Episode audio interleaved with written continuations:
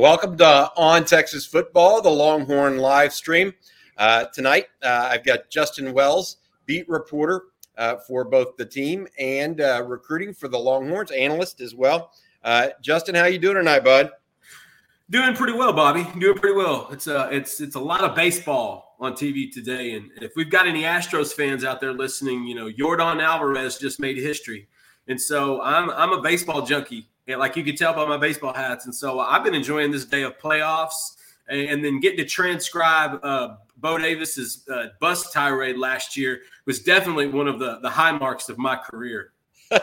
I want to uh, I want to play that for folks later today uh, or in this uh, in this uh, live stream if we get a chance. I'll talk to Matt, our producer, about that.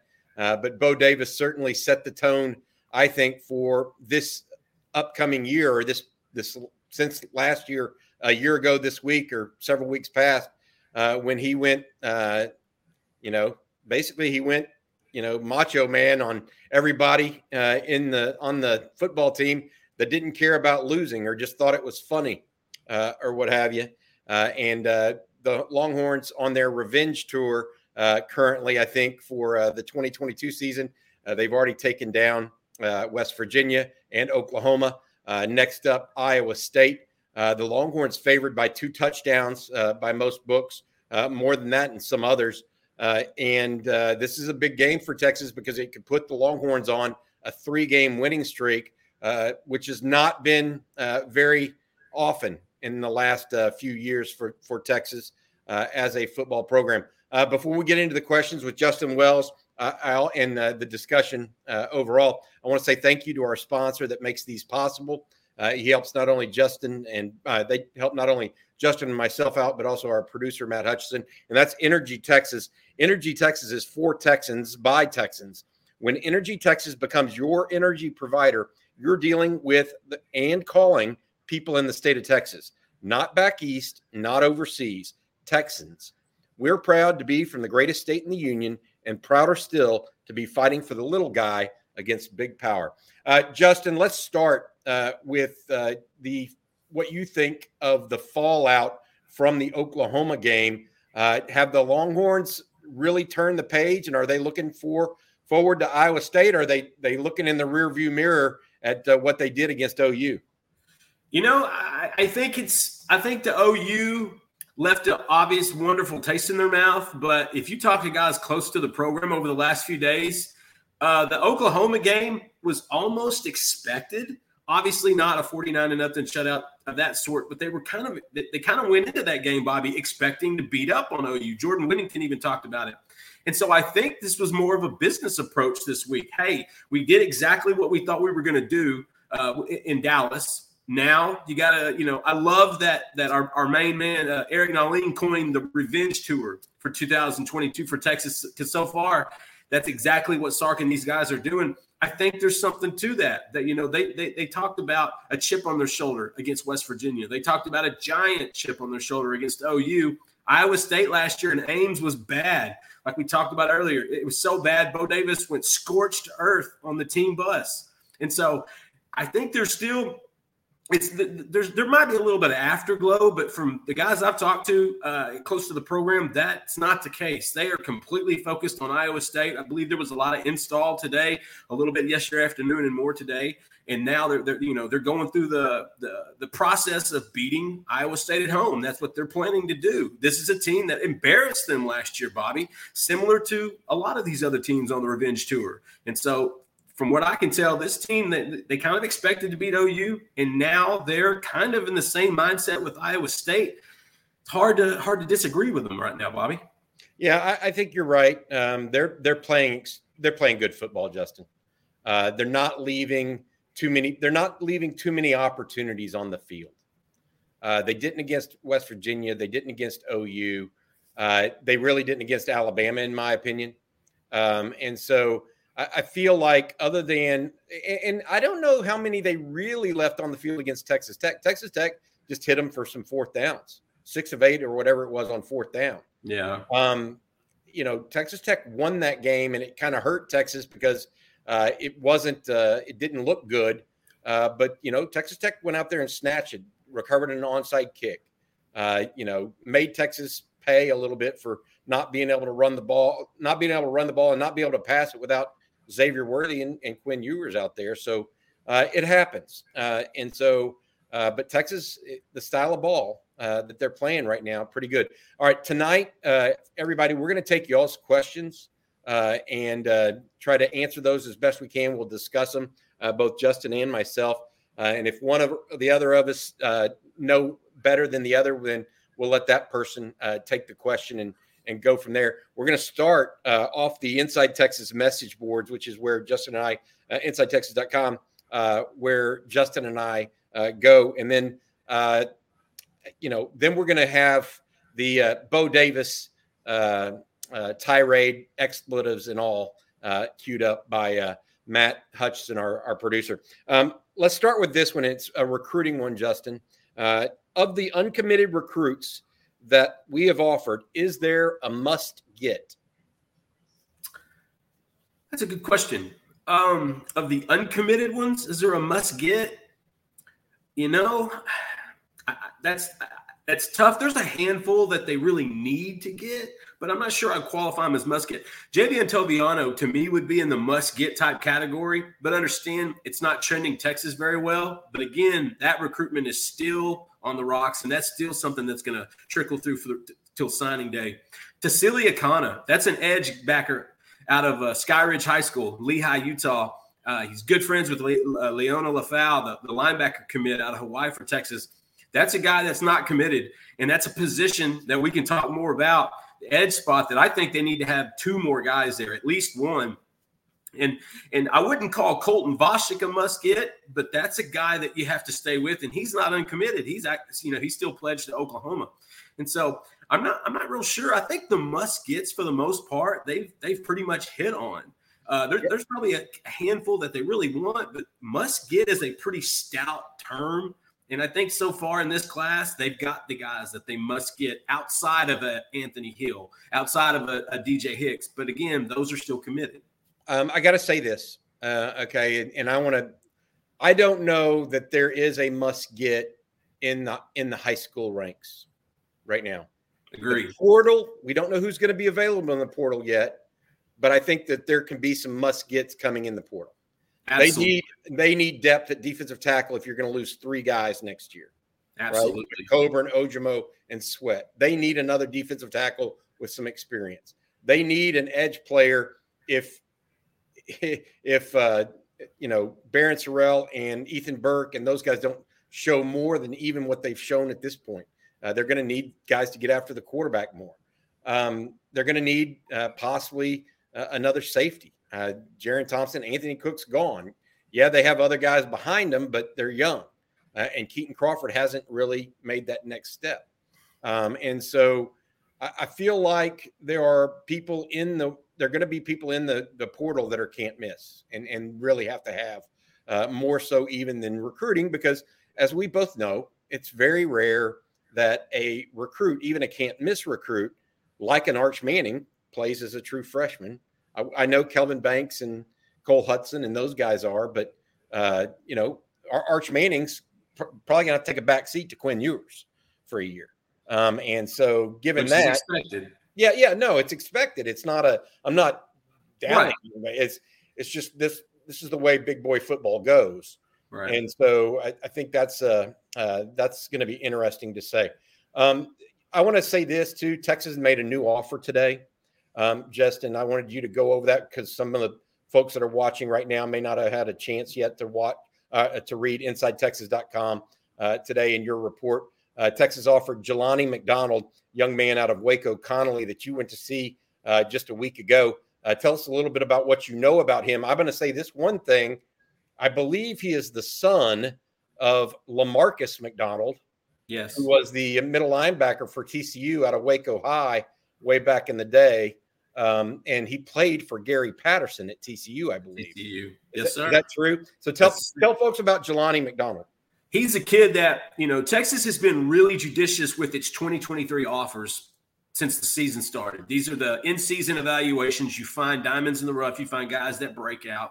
Warren Roberson kind of started that. Uh, the, the Red Oak, uh, Red Oak athlete, safety, you know, corner. That was a good eval. Great, great senior tape. Jelani McDonald is a double down, Bobby. This kid, I come out to practice, and, and we obviously, you know, we at on three we had re ranked him uh, a, a, while back, and and he was the, either the third or fourth uh, number one uh, number athlete in the country. So we were very intrigued. Not to mention his teammate Kobe Black's probably the best DB in the state, 2024. Connally's got a lot of dudes as usual. McDonald jumped off the page. His sheer size, he's 6'3, he's at least 200 to 205 pounds now. This kid could probably be a quarterback at the next level. You should see him throw the football. It's not like putting your best athlete at quarterback. This kid can actually throw the ball, but that's not his that's not where he gets you. It's his size, his agility, his ability to play outside linebacker. He played corner last Friday night with Kobe Black playing opposite on the other corner just because they needed a mismatch with size. That type of versatility is very rare, Bobby. And that's the type that you don't pigeonhole a kid into a position. You recruit an athlete as an athlete, you get him on the campus, and you figure it out later. Jelani McDonald is a product of, once again, Oklahoma State doing incredible early evals on recruits. I, I, always give that staff props. They do a great job. He's committed to Oklahoma State, but at the end of the day, I think after speaking to him today after his offer, I feel like he's probably a little more open than he wants to let on. He's visiting Texas. I actually reported that last week. He'll be visiting Texas for the Iowa State game on Saturday. The Horns talked to him today. Defensive staff talked to him. They see him as more as an outside linebacker, a potential star position.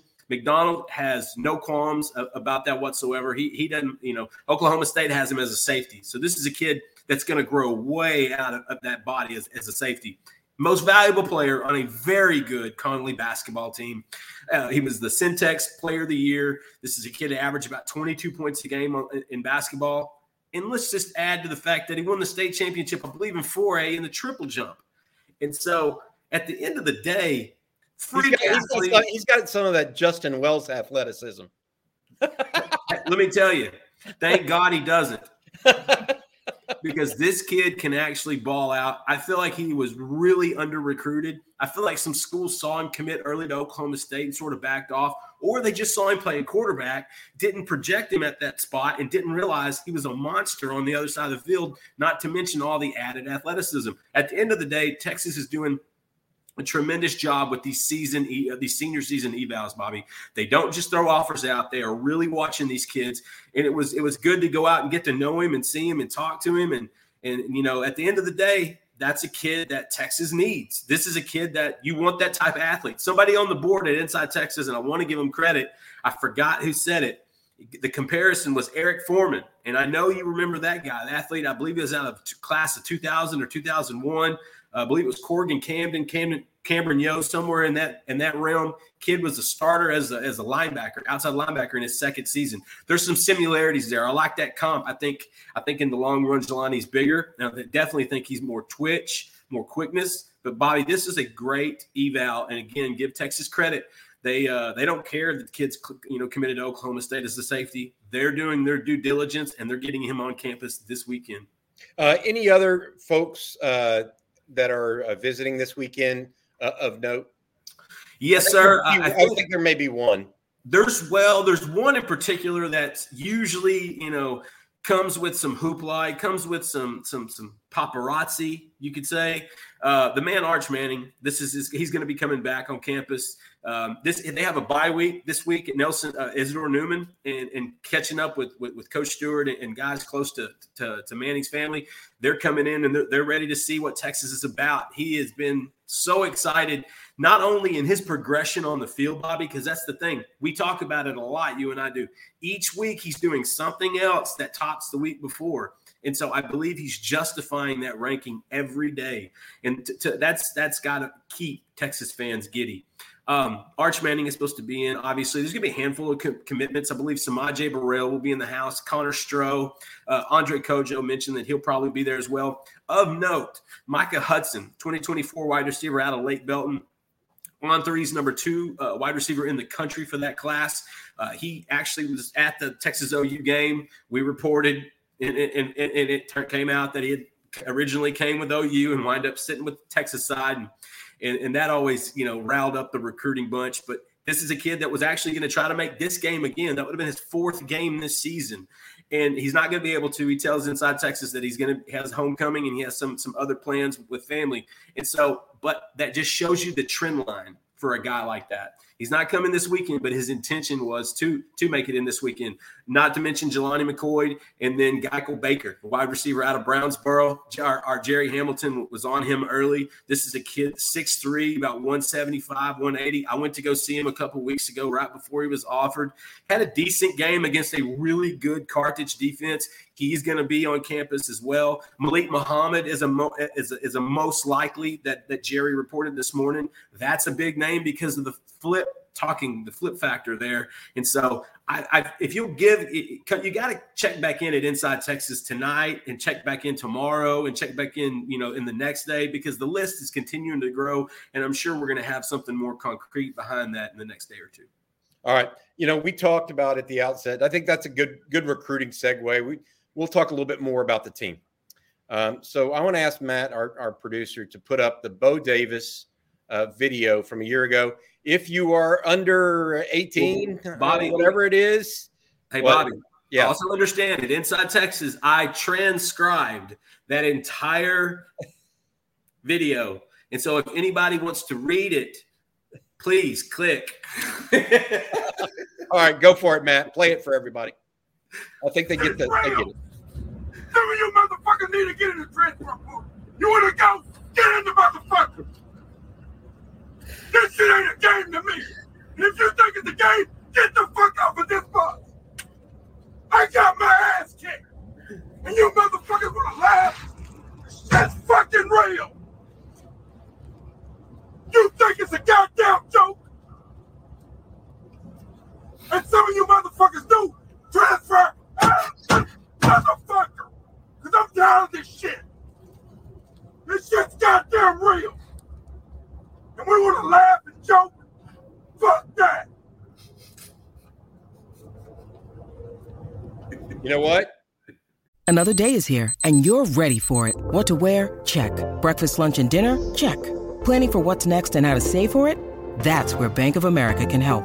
For your financial to-dos, Bank of America has experts ready to help get you closer to your goals. Get started at one of our local financial centers or 24-7 in our mobile banking app. Find a location near you at bankofamerica.com slash talk to us. What would you like the power to do? Mobile banking requires downloading the app and is only available for select devices. Message and data rates may apply. Bank of America and a member FDIC. Anybody, anybody that heard that, that was a true Texas fan that didn't mind the curse words and the colorful language, but understand and understood what he was trying to get at and has been on a bus where a coach goes off like that they're, the coach is trying to get through to kids, a large percentage of, uh, of which aren't listening. And that's where this Texas team was almost a year ago. Fast forward to today, and they're they just beat OU, the worst that an OU team has ever been beaten by uh, uh, the the Longhorns, and they have a quarterback that looks like he can put up points against and an offense put up points against just about everybody, a defense uh, that is solidly improving. Um, and, you know, I thought it was interesting last year, too, uh, that that rant could have been taken a number of different ways by incoming recruits. No question. It could have been taken as, you know what, I don't, I don't want to play. That sounds like it's harsh, or that's this, or that's that. But the the incoming recruits are like, yeah, I agree. I don't want to be five and seven. You know, it, it, needs to change. And I think that the reality of it is, is that may have set the tone for guys like Roschon Johnson to or, or set it up so that Roschon Johnson could eventually become the leader that he has become on the team where it's it's if Roschon says something, they're trying to go run through the wall with him or for him. And I think that that the coach stepping out there like that helped that process. Don't forget, a few days later, press conference with Steve Sarkisian, he backed it up.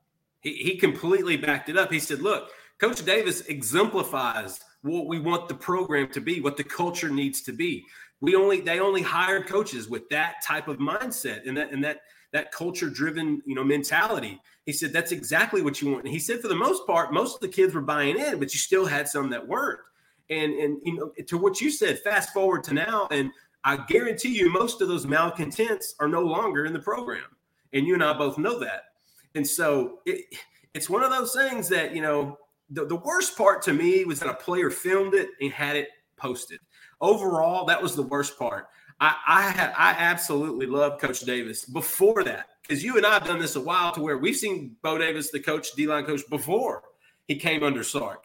And, and he had a wild streak in him then too. He had some energy. He was younger and he still had that orange sweater. I swear on God, somebody needs to buy him a new one. Not that it doesn't look cool and it's got some retro to it, but he's worn the same sweater for 10 years. I digress. Bo Davis, that, that was needed, Bobby, to change the culture, to let people know where these coaches stood. I think that's why Sark backed him up. I think recruits like to hear that as well. It certainly got the fans going because they were in the midst of a four game losing streak last year. And for a week, nobody talked about the losing streak. They talked about Bo Davis's rant. It, it's meaningful. You know, I mean, that's that's the bottom line and memorable.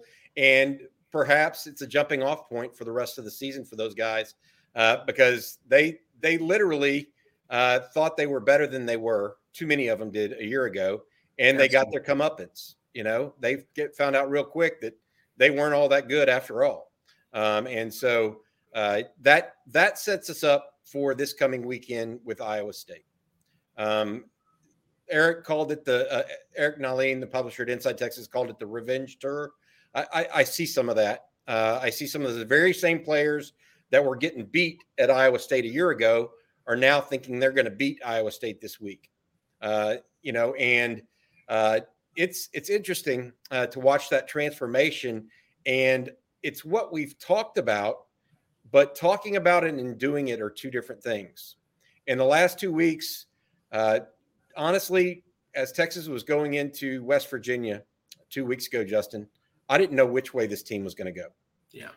I, I, really didn't because they had a choice. Um, they had come off of a bad loss to Texas Tech um, and no real faith in what was going to happen. Uh, I do think that the fans and being at home against West Virginia helped immeasurably. Um, they got them back on track. Then they go to the Cotton Bowl this past weekend, blow out Oklahoma, and all of a sudden Texas is four and two instead of three and three or two and four. Um, and things are looking up. Uh, Quinn Ewers comes back and looks like he looked for you know three quarters, the first two against uh, Louisiana Monroe, and and then uh, uh, the first one against Alabama, and, and, looks like that for three quarters against uh, OU. Um, there's just no telling where this team can go, but it, it, doesn't just rest on the shoulders of Quinn Ewers because they beat West Virginia without him.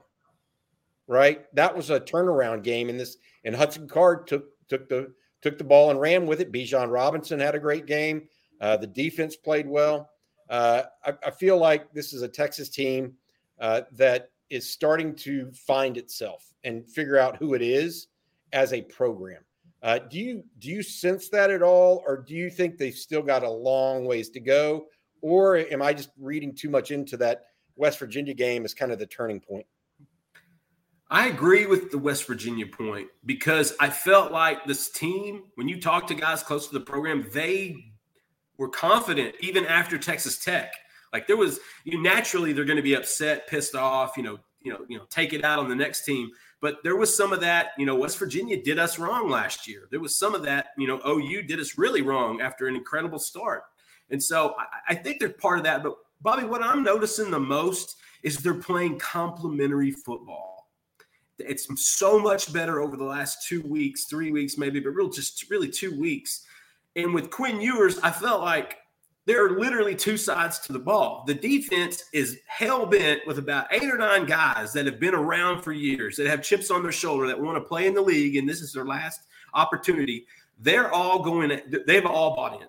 And then I think the offense has its own type of deal where it's a lot of young offensive linemen. They're playing more and more together. We saw Kelvin Banks we saw that. If you've ever met Kelvin Banks, that is a giant, gentle human being. He is very kind, very soft spoken, but you don't want to be in an Oklahoma uniform lined up across from him. That's just not safe. That you're putting yourself in a hazard. We saw that. So you're seeing the offense, and obviously with Quinn Ewers, Hudson Card had the best game of his career against West Virginia. That's the best he's looked at University of Texas. And when and if if he plays again, he's going to continue to look good. But they look different with Quinn. All of the players were talking about it. Bijan, Roschon, they all mentioned he's always calm. He's always level. There's not a moment, Sark talked about, there's not a moment that's too big. So I think it's more complimentary football. I think that's what we're seeing over the last few weeks. And please understand, they've been playing some bad teams in the Big 12. They've got the good teams ahead of them. And so that's going to be more of a tell to how much longer they have to go. That's going to be our tell. What's that gap? How much closer they have to close it? What they do in the next month when they play a top ranked Oklahoma State team in Stillwater, when they play a Kansas State team, when they play a very tough, very well uh, coached Baylor team. So we'll find out more then. But to me, it's been the complementary football. The defense has their MO, the offense, they're on the it's simpatico. Everybody's on the same page. They want to pitch their shutout and and and and, and put great tape you know, for the NFL scouts. While on the offensive side, they want to find continuity. They want to find a nice, fluid, you know, easygoing. Sark has been tremendous over the last couple of weeks. I think he's gotten better with his play calling than he was the first few weeks of the game. I mean, of the season rather. It's to me complimentary football, Robbie. Uh, Bobby, it's not. I, I don't know about the gap yet. We'll find out. We'll find out. But right now, to me, it's the team settling in they know Quinn's the guy. We've talked about this before. I think that really matters to this team, especially on the offensive side. And the defense now has confidence after shutting out OU. That's a big plus. Yep. Um, halfway through the season now, Justin. Um, Pro Football Focus has been there uh, with uh, uh, grading Texas games uh, every single week. Um, and they've come out with their grades. And our Joe Cook, uh, beat reporter uh, for InsideTexas.com, uh, published an article today uh, going down the top five players uh, on offense and defense graded by Pro Football Focus. And here's the top five, no matter position now, on offense this thus far with a minimum of 100 snaps, which Quinn Ewers, I'm guessing, just barely passed um, at some level. Bijan Robinson, unsurprisingly, leading the way. Uh, the the uh, probable first round draft pick that's a junior out of Tucson at an 87.5. Quinn Ewers at 81.8. Roschon Johnson, 79.8. Jordan Whittington, 74.8. And Ja'Tavion Sanders, 73.4. Um, any of those interesting to you at this point? Absolutely. If you notice on Sundays, I, I, t- I do a PFF grade post grade post game grades report, and I, have learned a lot about this this system and you know this, this reference tool to, to how these work out. Uh, not surprised by Bijan, and a little surprised that Quinn's had 100 snaps, but he, he did make it in, and Quinn's played you know phenomenal ball for the most part when he when he's been on the field. Ja'Tavion Sanders in the last two weeks has been tremendous. That average is probably is still climbing. He was one of the top scorers two weeks ago. He was one of the best ones last week. I can't remember what his, what I believe it was an 81.1 uh, game average. This is a guy that, to me, Ja'Tavion Sanders is the weapon we talked about. And when I'm looking at that chart, I expect to see Ewers. I expect to see Bijan. Hell, I expect to see Xavier Worthy, but I don't. I see Ja'Tavion Sanders. And that's the guy that really put so much into that offseason. And to me, that's the one that's most noteworthy. Uh, and knowing Worthy is number six, but I love seeing the big tight, sophomore tight end out of Denton Ryan on there. I got to say this. Uh, so I was listening to Steve Sarkisian has his uh, weekly uh, coaches show on the Longhorn Network, and I tuned into that. Uh, uh, I believe it was yesterday, or late last night. Um, and one of the things he was said that was interesting about Xavier Worthy, he said teams are doubling him. Yes. Um, and he's he's like, you know, Xavier understands. I mean, he's got two people following him whenever he goes deep. Uh, they're not going. Teams are not at least not at least not right now. Other than Alabama, let him try to go one on one with their corners. At least they don't want him to, right? Right. Um, and so that that is inhibiting Xavier Worthy's numbers and production somewhat. Uh, so I think that you got to consider that, and also his uh, appearance obviously creates more opportunities for Jordan Whittington to get a little more open uh, when he attracts two two guys to go deep. Whittington on those intermediate routes is, is getting a lot of green grass between him and any defender.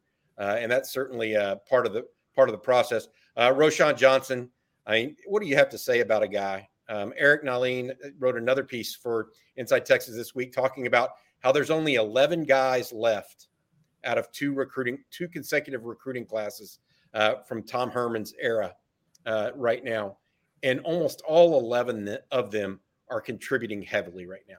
Yeah. Uh, Roschon Johnson is obviously one of those. Uh, Jordan Whittington, Bijan Robinson, uh, those guys. D'Shawn Jamison, another one that's that we're going to talk about. I think here in a little bit on defense. Um, Matt, if I can tell our producer, can you go to the top five play players on defense in that article for us, please? Okay, look at this: Moro Ojomo, Ke- Keondre Coburn, Byron Murphy, Jerrin Thompson, T'Vondre Sweat. Four of the five are defensive tackles slash five technique. They're interior D linemen. Yes. And and, and, and, the, and the number one position guy is probably the slowest June in, in the program. yeah. Yeah. I am just just telling you. You yeah. look at that and you're saying you're saying, wow, uh, the interior D, D, line right now is really playing well uh, for the Longhorns. T'Vondre Sweat made a, an amazing stop on that fourth and one uh, in the red zone. Uh, it was it was interesting to me because in, in, that coaches show, Sark was talking about, hey, don't forget about Moro Ojomo standing his guy up so that that uh, in the hole so that Sweat could could swim his and and collapse the line like he did down the line. Uh, Keondre Coburn, we talked about him. He's having a, a whale of a year. Byron Murphy uh, got a sack against OU. Uh, and then your your guy from Lufkin there in uh, East Texas, uh, Justin uh, Jerrin Thompson, having a whale of a season uh, as a safety. D'Shawn Jamison, DeMarvion Overshown, Jahdae Barron, Barryn Sorrell, and Anthony Cook also getting a hat tip of sorts from PFF. Does that surprise you with the 4DL? Does any anything surprise you about this list? I know who isn't surprised by this list, and that is our own Paul Wadlington. He will tell you that he could have predicted this before we even wrote it. Big, big O line, big, big D line guy at Texas, and he has a point. The thing I noticed that it's all these guys outside of Byron Murphy. These are guys that have played a lot of college football, Bobby, and there is just there's no price for experience. And, and that's what a lot of these guys bring. I love that Jerrin Thompson's in the mix, and I'm going to have something on the midseason awards tomorrow about Jerrin Thompson because when you look at it pound for pound, you can make an argument that defense is so balanced. There, every there's good play at, at every spot, and there's so much that it's it's such a contributed effort. It's not just one guy doing everything. And with that in mind, Jerrin Thompson is starting to separate from other safeties in the Big 12. And the only one that's staying close to him is his teammate, Anthony Cook, who is playing tremendous football as well. And so what sticks out the most is a lot of experience on the D line. Byron Murphy played a lot as a freshman. There's a lot of experience on the D line in that top five. And Jerrin Thompson being on the list, obviously, um, that's big because you're talking about a kid that may not be the fastest on the track, but in a game, he's a 4 4 because he knows exactly where to be at each time. He understands tendencies, he picks up angles, and he'll earhole you. And that's a guy that you want on your side. And so this defense, as good as Quinn Ewers and the offense looked Saturday, Bobby, it's the defense that I keep talking about. I believe we talked about it Sunday morning. We were giving wows to all the offensive guys, and then we had to make sure PK got his his props as well. And I think getting the most out of this bunch is, is a big support of that.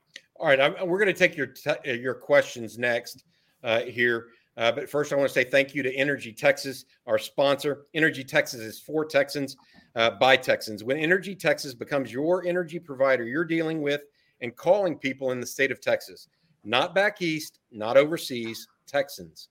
We're proud to be from the greatest state in the union and prouder still to be fighting for the little guy against big power. Hey, uh, Justin, let's let's take some rapid fire questions a little bit real quick. Uh, okay. get, go go really quick here. Okay. We get Jahleel Billingsley back. Hey, he's been practicing for a month. He looks fantastic. I think he really needed that to kind of get the rust off of him. I'm sure they're going to have a package of plays for him this weekend. It'll be good to have him back. All right. 10, 10 and 2 a realistic record? I don't know. I don't know. That's a tough one. I think they can definitely win eight or nine, but they're gonna have to they're gonna have to beat somebody where they play a bad game in the I next say two months. this. Talk to me. If they beat Oklahoma State, Then they're cooking with gas. that's that's so get back to me on get get back to me and ask me that question uh, in two weeks. This one. Any update on Damon Wilson, the defensive end out of Jupiter, Florida? Uh, not right now. Jerry Hamilton's been all over that recruitment, but right now there's not a visit scheduled. I believe there's still com- communication between the Texas D lines and, and Wilson's crew, but right now it doesn't look good. Jerry thinks this portal season will be better than pickups than we had last year.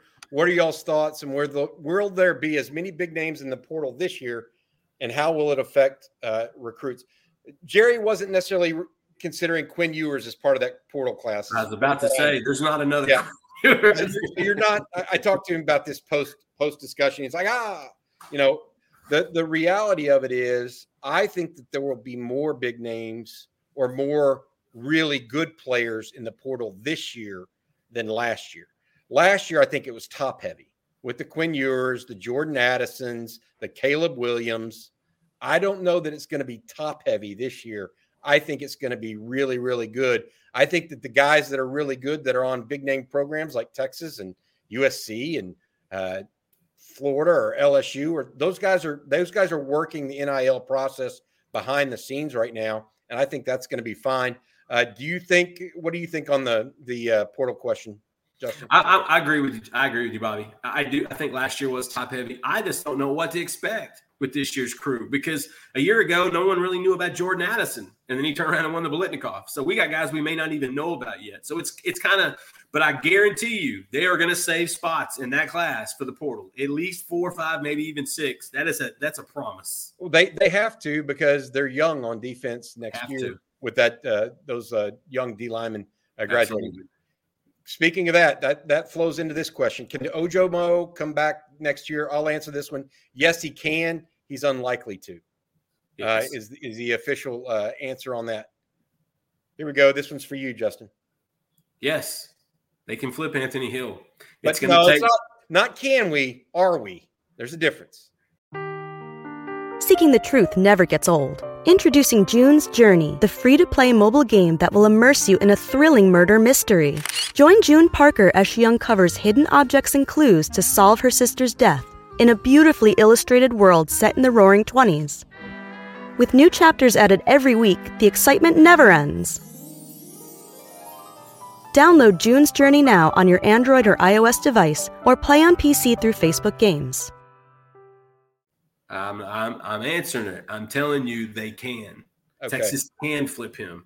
It's going to take more of what they're doing right now. It's going to take more of this defense, and it's actually going to take more of A and M stumping their toe, looking looking bad. The defense, which looked incredible at the year beginning of the beginning of the season, has started to look a lot more average. Can't get off the field.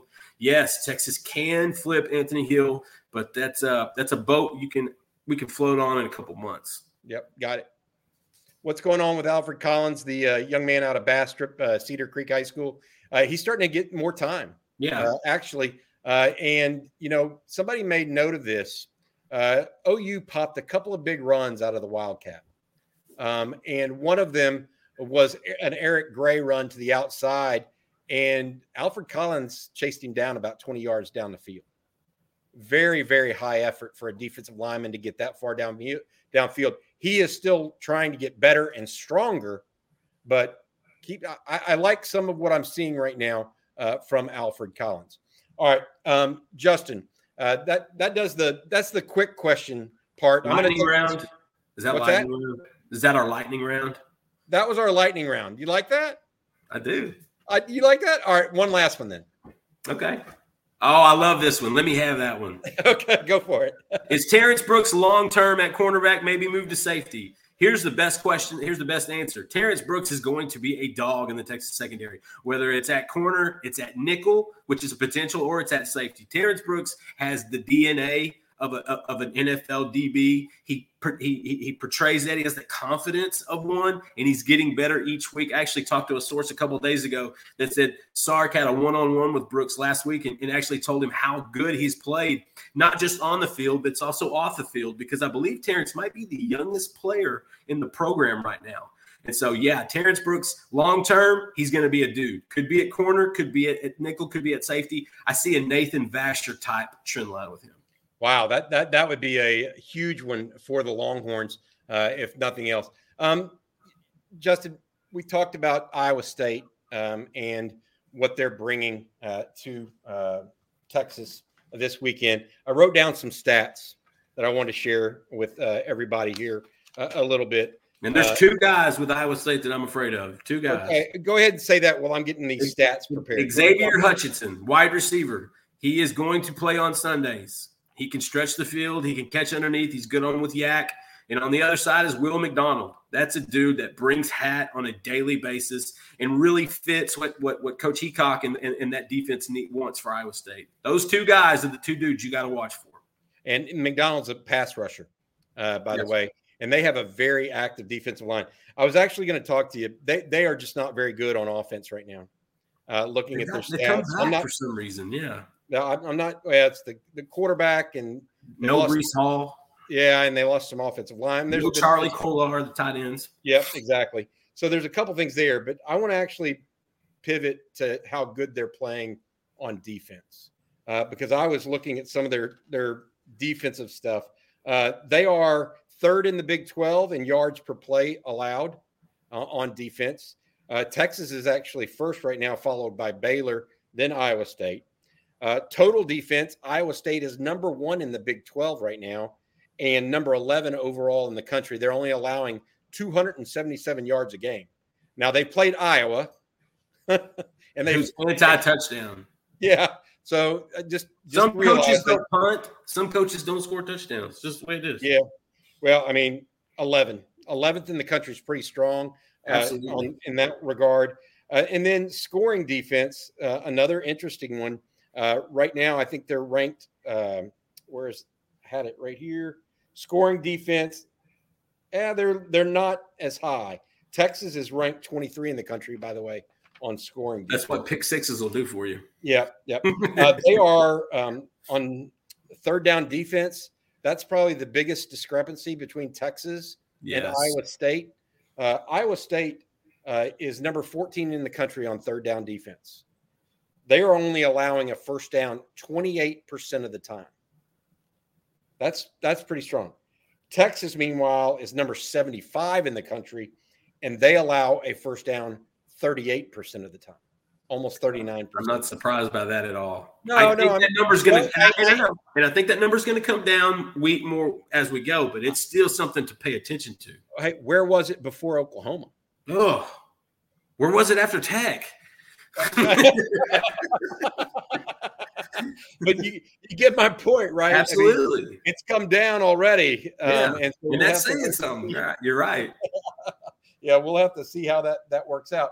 Um, but talking about that Iowa State defense, a lot of folks have a question about what kind of defensive style they run. They run a, a what what I would call a three three, um, and they play a three deep safety look, um, and so they literally try to match you up underneath and play you all over the top.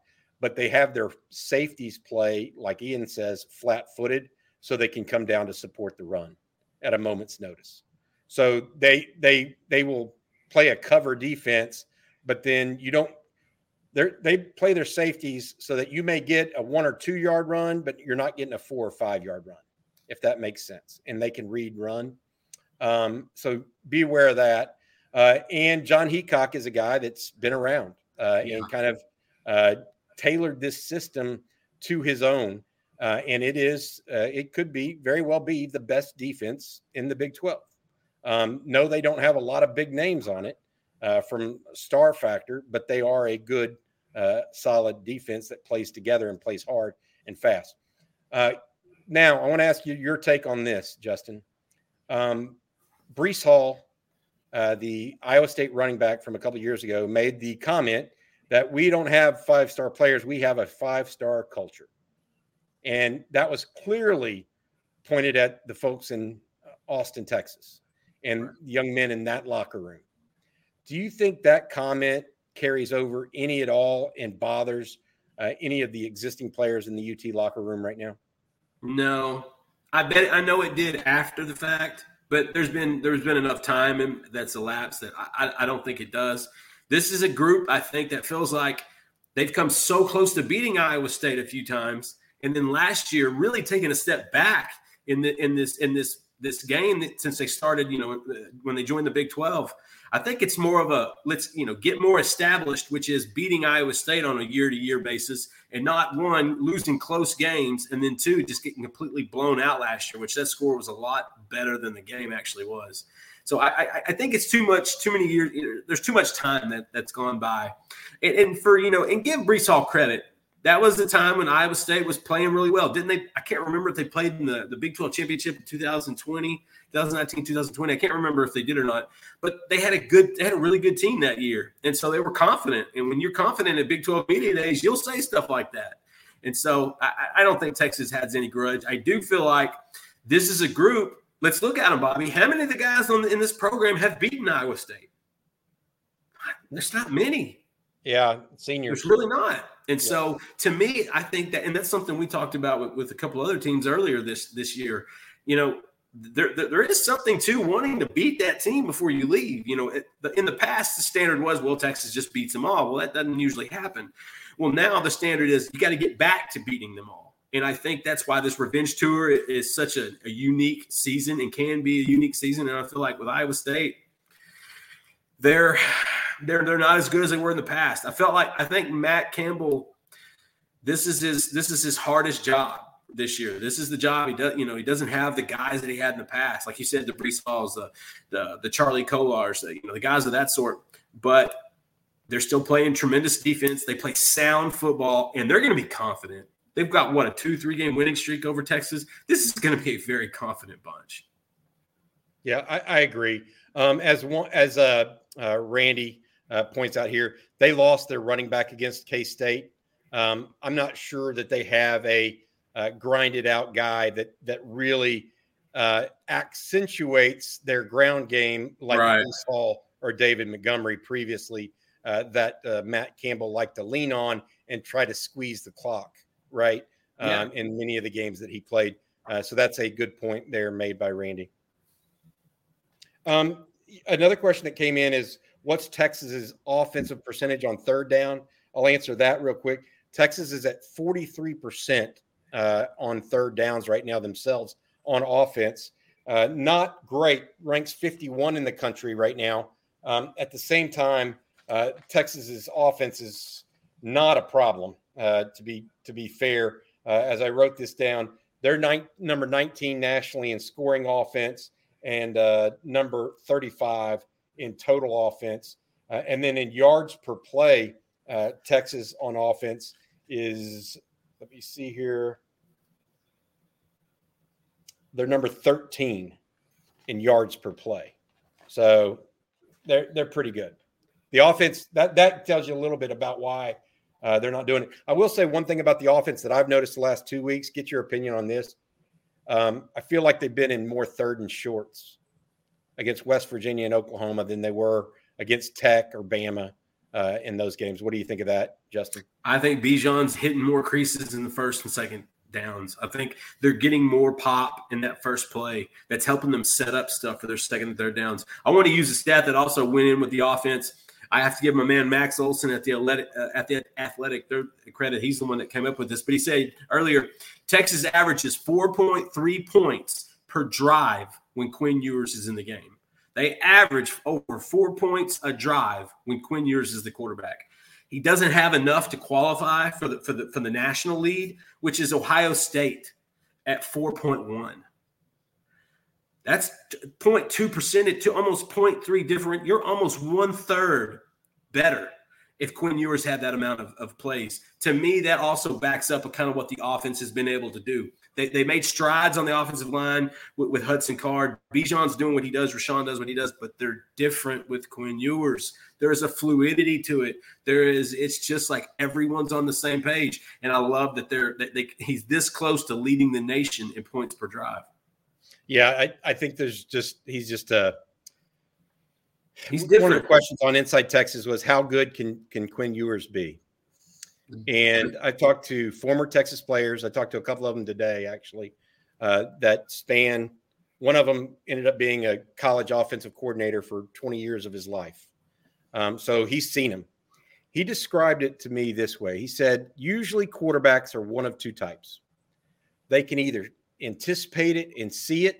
He said successful quarterbacks can they can either see it ahead of time and get it there and know what's going on and anticipate it, or they just have such a quick release that when they do finally see it and ball speed that they can get it there. He said it's early, but he thinks Quinn Ewers might have both. He said that that he compared he, he used the term, I don't know if some some old guys will remember this player, but Bernie Kosar yeah. is a guy. Bernie Kosar, he felt like could anticipate things coming open, but had a B minus arm at best. At best. Yeah. That sidearm was terrible. he, he, goes, it, it was horrible. It was all this stuff. Put. Yeah, but he saw it before anybody else. Yeah. And because of that, you know, but did he was he a Hall of Fame guy? Because no, he, he didn't have that. A, he was a, he was a really good NFL quarterback, right? And and played really well. He, he almost played for two Super Bowls with the Cleveland Browns, and he was fantastic with the Miami Hurricanes. That's a, I like that comparison. Bernie Bernie could ball. Yeah, well, it's it the the issue isn't so much that it's a comparison. It's a comparison of what Bernie, what Bernie Kosar was good at. Right, was the yeah. anticipation, and he thinks um, this is like I said, college offensive coordinator uh, played at Texas. He thinks that Quinn Ewers might have both. He goes, those are those guys are rare.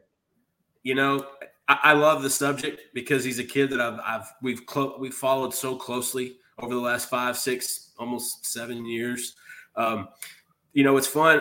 A, year, a few years back, I was he invited me out to a secret passing session, and it was him. Are you Evan, talking about Quinn Ewers? Yes, Quinn Ewers, Evan Stewart, handful of other players and it was just under the lights of, at, at, a football stadium with nobody around, and they were just tossing the ball around. And you know, I haven't done it near as long as you have, and, and don't have near as much you know expertise when it comes to it. I've just never seen a kid throw the ball like that before, and and be so humble about it, and be so modest.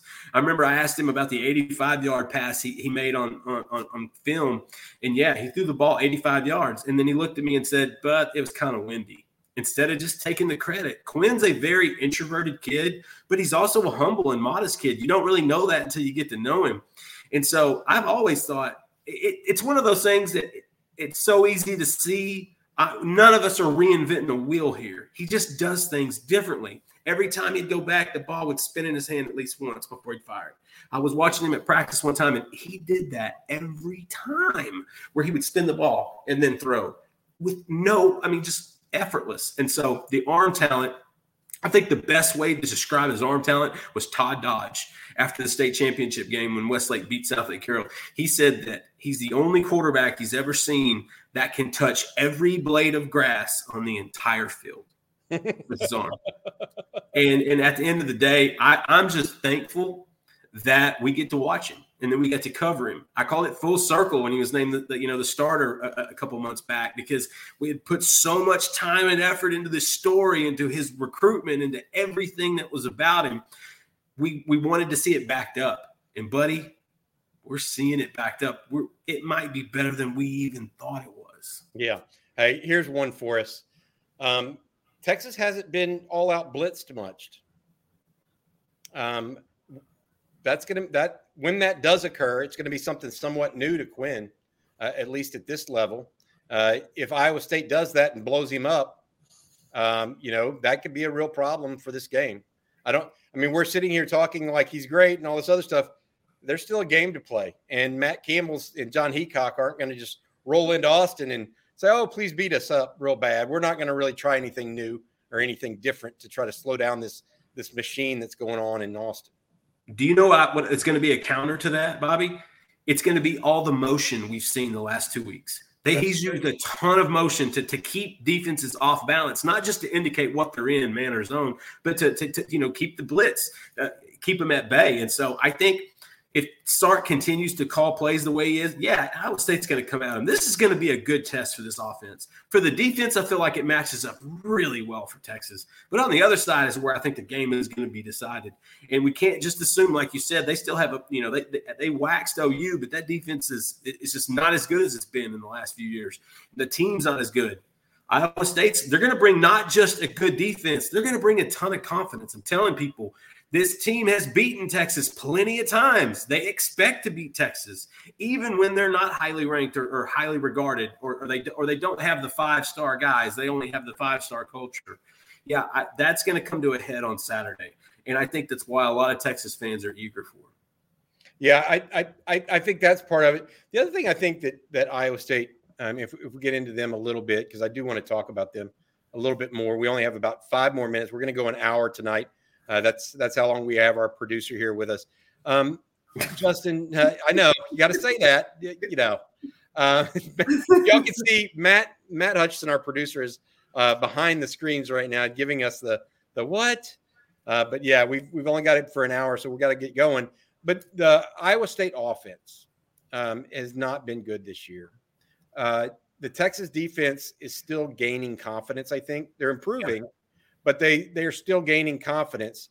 Um, you know, what are you looking for out of the Texas defense this weekend to to be an improvement?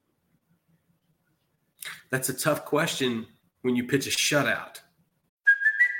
It's Kaley Cuoco for Priceline. Ready to go to your happy place for a happy price? Well, why didn't you say so? Just download the Priceline app right now and save up to 60% on hotels. So, whether it's Cousin Kevin's Kazoo concert in Kansas City, go Kevin, or Becky's Bachelorette Bash in Bermuda, you never have to miss a trip ever again. So, download the Priceline app today. Your savings are waiting. Go to your happy place for a happy price. Go to your happy price, Priceline. That's a tough question. Well, they, did they pitch a shutout against a an option team, basically? Though, I mean, they, I mean, Oklahoma waved the white towel in the second quarter down. You know, the defense did. I, I didn't think the offense waved the flag, but that's it's still. Is there improvement? Yes, I still feel like Texas needs to get off the field better on third downs. I feel like that's that's that's kind of the thing you've got to focus on that way because if you've noticed, more and more of these teams after Tech have gone for it on fourth down. They've they've ran the numbers. They've looked at, at the analytics. So to me, is there room for it? Yeah, Texas needs to get off the field quicker. They do a tremendous job getting pressures, especially from up the middle with, with the, the, the, the experience on the defensive line. The linebackers, Jaylan Ford, I believe, leads the Big 12 in tackles. This guy goes, you know, sideline to sideline, not like an overshown, who also has has one read and does a tremendous job at it. Is there room for him? To, absolutely. Um, that's the thing about this one with Iowa State. You got to watch they're going to have some things dialed up on offense. They're going to do some different things. They're going to have to. They're going to have to, to, to manufacture any points because it's going to be somewhat of a race. No matter how good Iowa State's defense plays, points will be scored on both sides. There is going to be a margin there. And for, for Texas defense to keep it that way, got to get off the field on third downs quicker. I, I would say this too. Um, I would not be. Iowa State has been so poor on offense to this point. I would not be surprised to see some gimmickry early. I'd be shocked. Yeah, yeah, exactly. Um, uh, you talked about how Oklahoma kind of went to the uh, uh, Wildcat. Uh, Texas wasn't necessarily expecting that, uh, and it took them a while to uh, adjust to it. when they finally did, then they got it down. Uh, but I don't know what we might see from Iowa State to try to jumpstart their offense. Uh, but I wouldn't be surprised by some sort of trickery uh, or uh, you just you just never know, right? Um, it could be a number of different uh, thoughts and processes. Um, Justin, I want to say this, then I want to ask you a couple more questions. doing our last read for our guys at Energy Texas, our, our sponsors. Energy Texas is for Texans by Texans. When Energy Texas becomes your energy provider, you're dealing with and calling people in the state of Texas, not back east, not overseas, Texans. We're proud to be from the greatest state in the union and prouder still to be fighting for the little guy against big power. Uh, check them out at www.energytexas.com. All right, uh, Justin, you're Steve Sarkisian, and you want something out of this weekend other than just a win. What are you looking for? Another receiver to complement Jordan Whittington and Xavier Worthy. Like you said, he, Worthy seeing more and more double teams. That's opening up the middle of the field for, for Whittington. We're going to see some changes over the next month or two. They're going to play better defenses. So those are things that they're going to have to count on, but those are going to be things that those teams are countering as well. They need Casey Cain or a Tariq Milton or a Savion Red. They need someone to jump up and have a good a, a breakout type game. They need someone else because it's going to get adjusted to. They're gonna they're, they're to wind up shadowing a nickel on, on Whittington. They're to wind up doubling Worthy, and it's literally what it's done. It's, it's it opens up stuff for Ja'Tavion Sanders. It opens up obviously running lanes for Bijan, Roschon, and those guys. But if I'm Sark, I want to see a third receiver. I want to see another guy pop up. It doesn't have to be a receiver. It could be number nine and play tight end. If you get if you get Jahleel Billingsley out there and, and, get him engaged early, and you're doing let's say a five wide where you have on the left side uh, Jahleel Billingsley and Ja'Tavion Sanders and Bijan a couple receivers out right, that's nasty. That's dirty. That that that's disgusting. This that's parental expression is is you know advised and that's the best part that Sark can can try to draw, you know draw out after shutting out Oklahoma and playing so good on offense. That's a hard question, but to me, be more efficient on the offensive line and let's get a third receiver to to really make his mark. All right. What about same question, but recruiting focused? You want to see Oklahoma look bad a little bit more because you want Colton Vasek to understand just what could be terrible decision if he attended Norman. So leaving this game, I wouldn't be shocked if Vasek shows up. I wouldn't be surprised. I'm not sure if he has anything scheduled otherwise, but I wouldn't be surprised if, from a recruiting standpoint, you want to see Oklahoma lose some more. I don't know what they can gain after what they did last week, except consistency in another week of, of a lot of positive press, a lot of good tape, a lot of good good flow, good vibes. But yeah, um, Oklahoma needs to, to and I believe they have Kansas on Saturday, who is losing their quarterback, Jalon Daniels, which is just absolutely heartbreaking. And so that one's going to be tough either way. But Colton Vasek's the guy that I'd pay the most attention to. Yeah, Jalon Daniels, uh, that explains the line in Kansas or in uh, Norman this weekend. Nine point favorites for the Sooners uh, this weekend. That thing used to be 29. Yeah, that's true. that's totally true and you wouldn't blink, right? At not all. usually. Not with the yeah. 1980, not not with the 1998 Kansas State Wildcats. That team covered like a tarp. well, all right. Uh, Justin Wells, thank you of InsideTexas.com. Thank you to Energy Texas uh, for uh, uh giving us uh, the uh, sponsorship and allowing us to come to you guys. Thanks to Matt Hutchison, our producer. and also, please hit the like button. Help us get the 500 likes. And if you have not already, subscribe to On Texas Football, the channel. Uh, please do so. We're closing in on 10,000 subscribers, which is a quite momentous moment there, or momentous moment. That's uh, we we both we've both had. That's some, just me. Yeah, it's not just you. It's me too. All right, all right. Long story short, we appreciate you guys. Thanks for joining us. We love talking about Texas football. Uh, please tell your friends, and uh, we'll see you next time. Tomorrow, I've got uh, tomorrow morning. I'm interviewing Eric Nahlin, our publisher for the state of the program. Uh, Justin, Jerry, uh, uh, Joe Cook, Paul Wadlington, Ian Boyd, all also going to have articles at some point tomorrow as well. For Justin Wells, I'm Bobby Burton. This has been the Longhorn live stream on Texas football.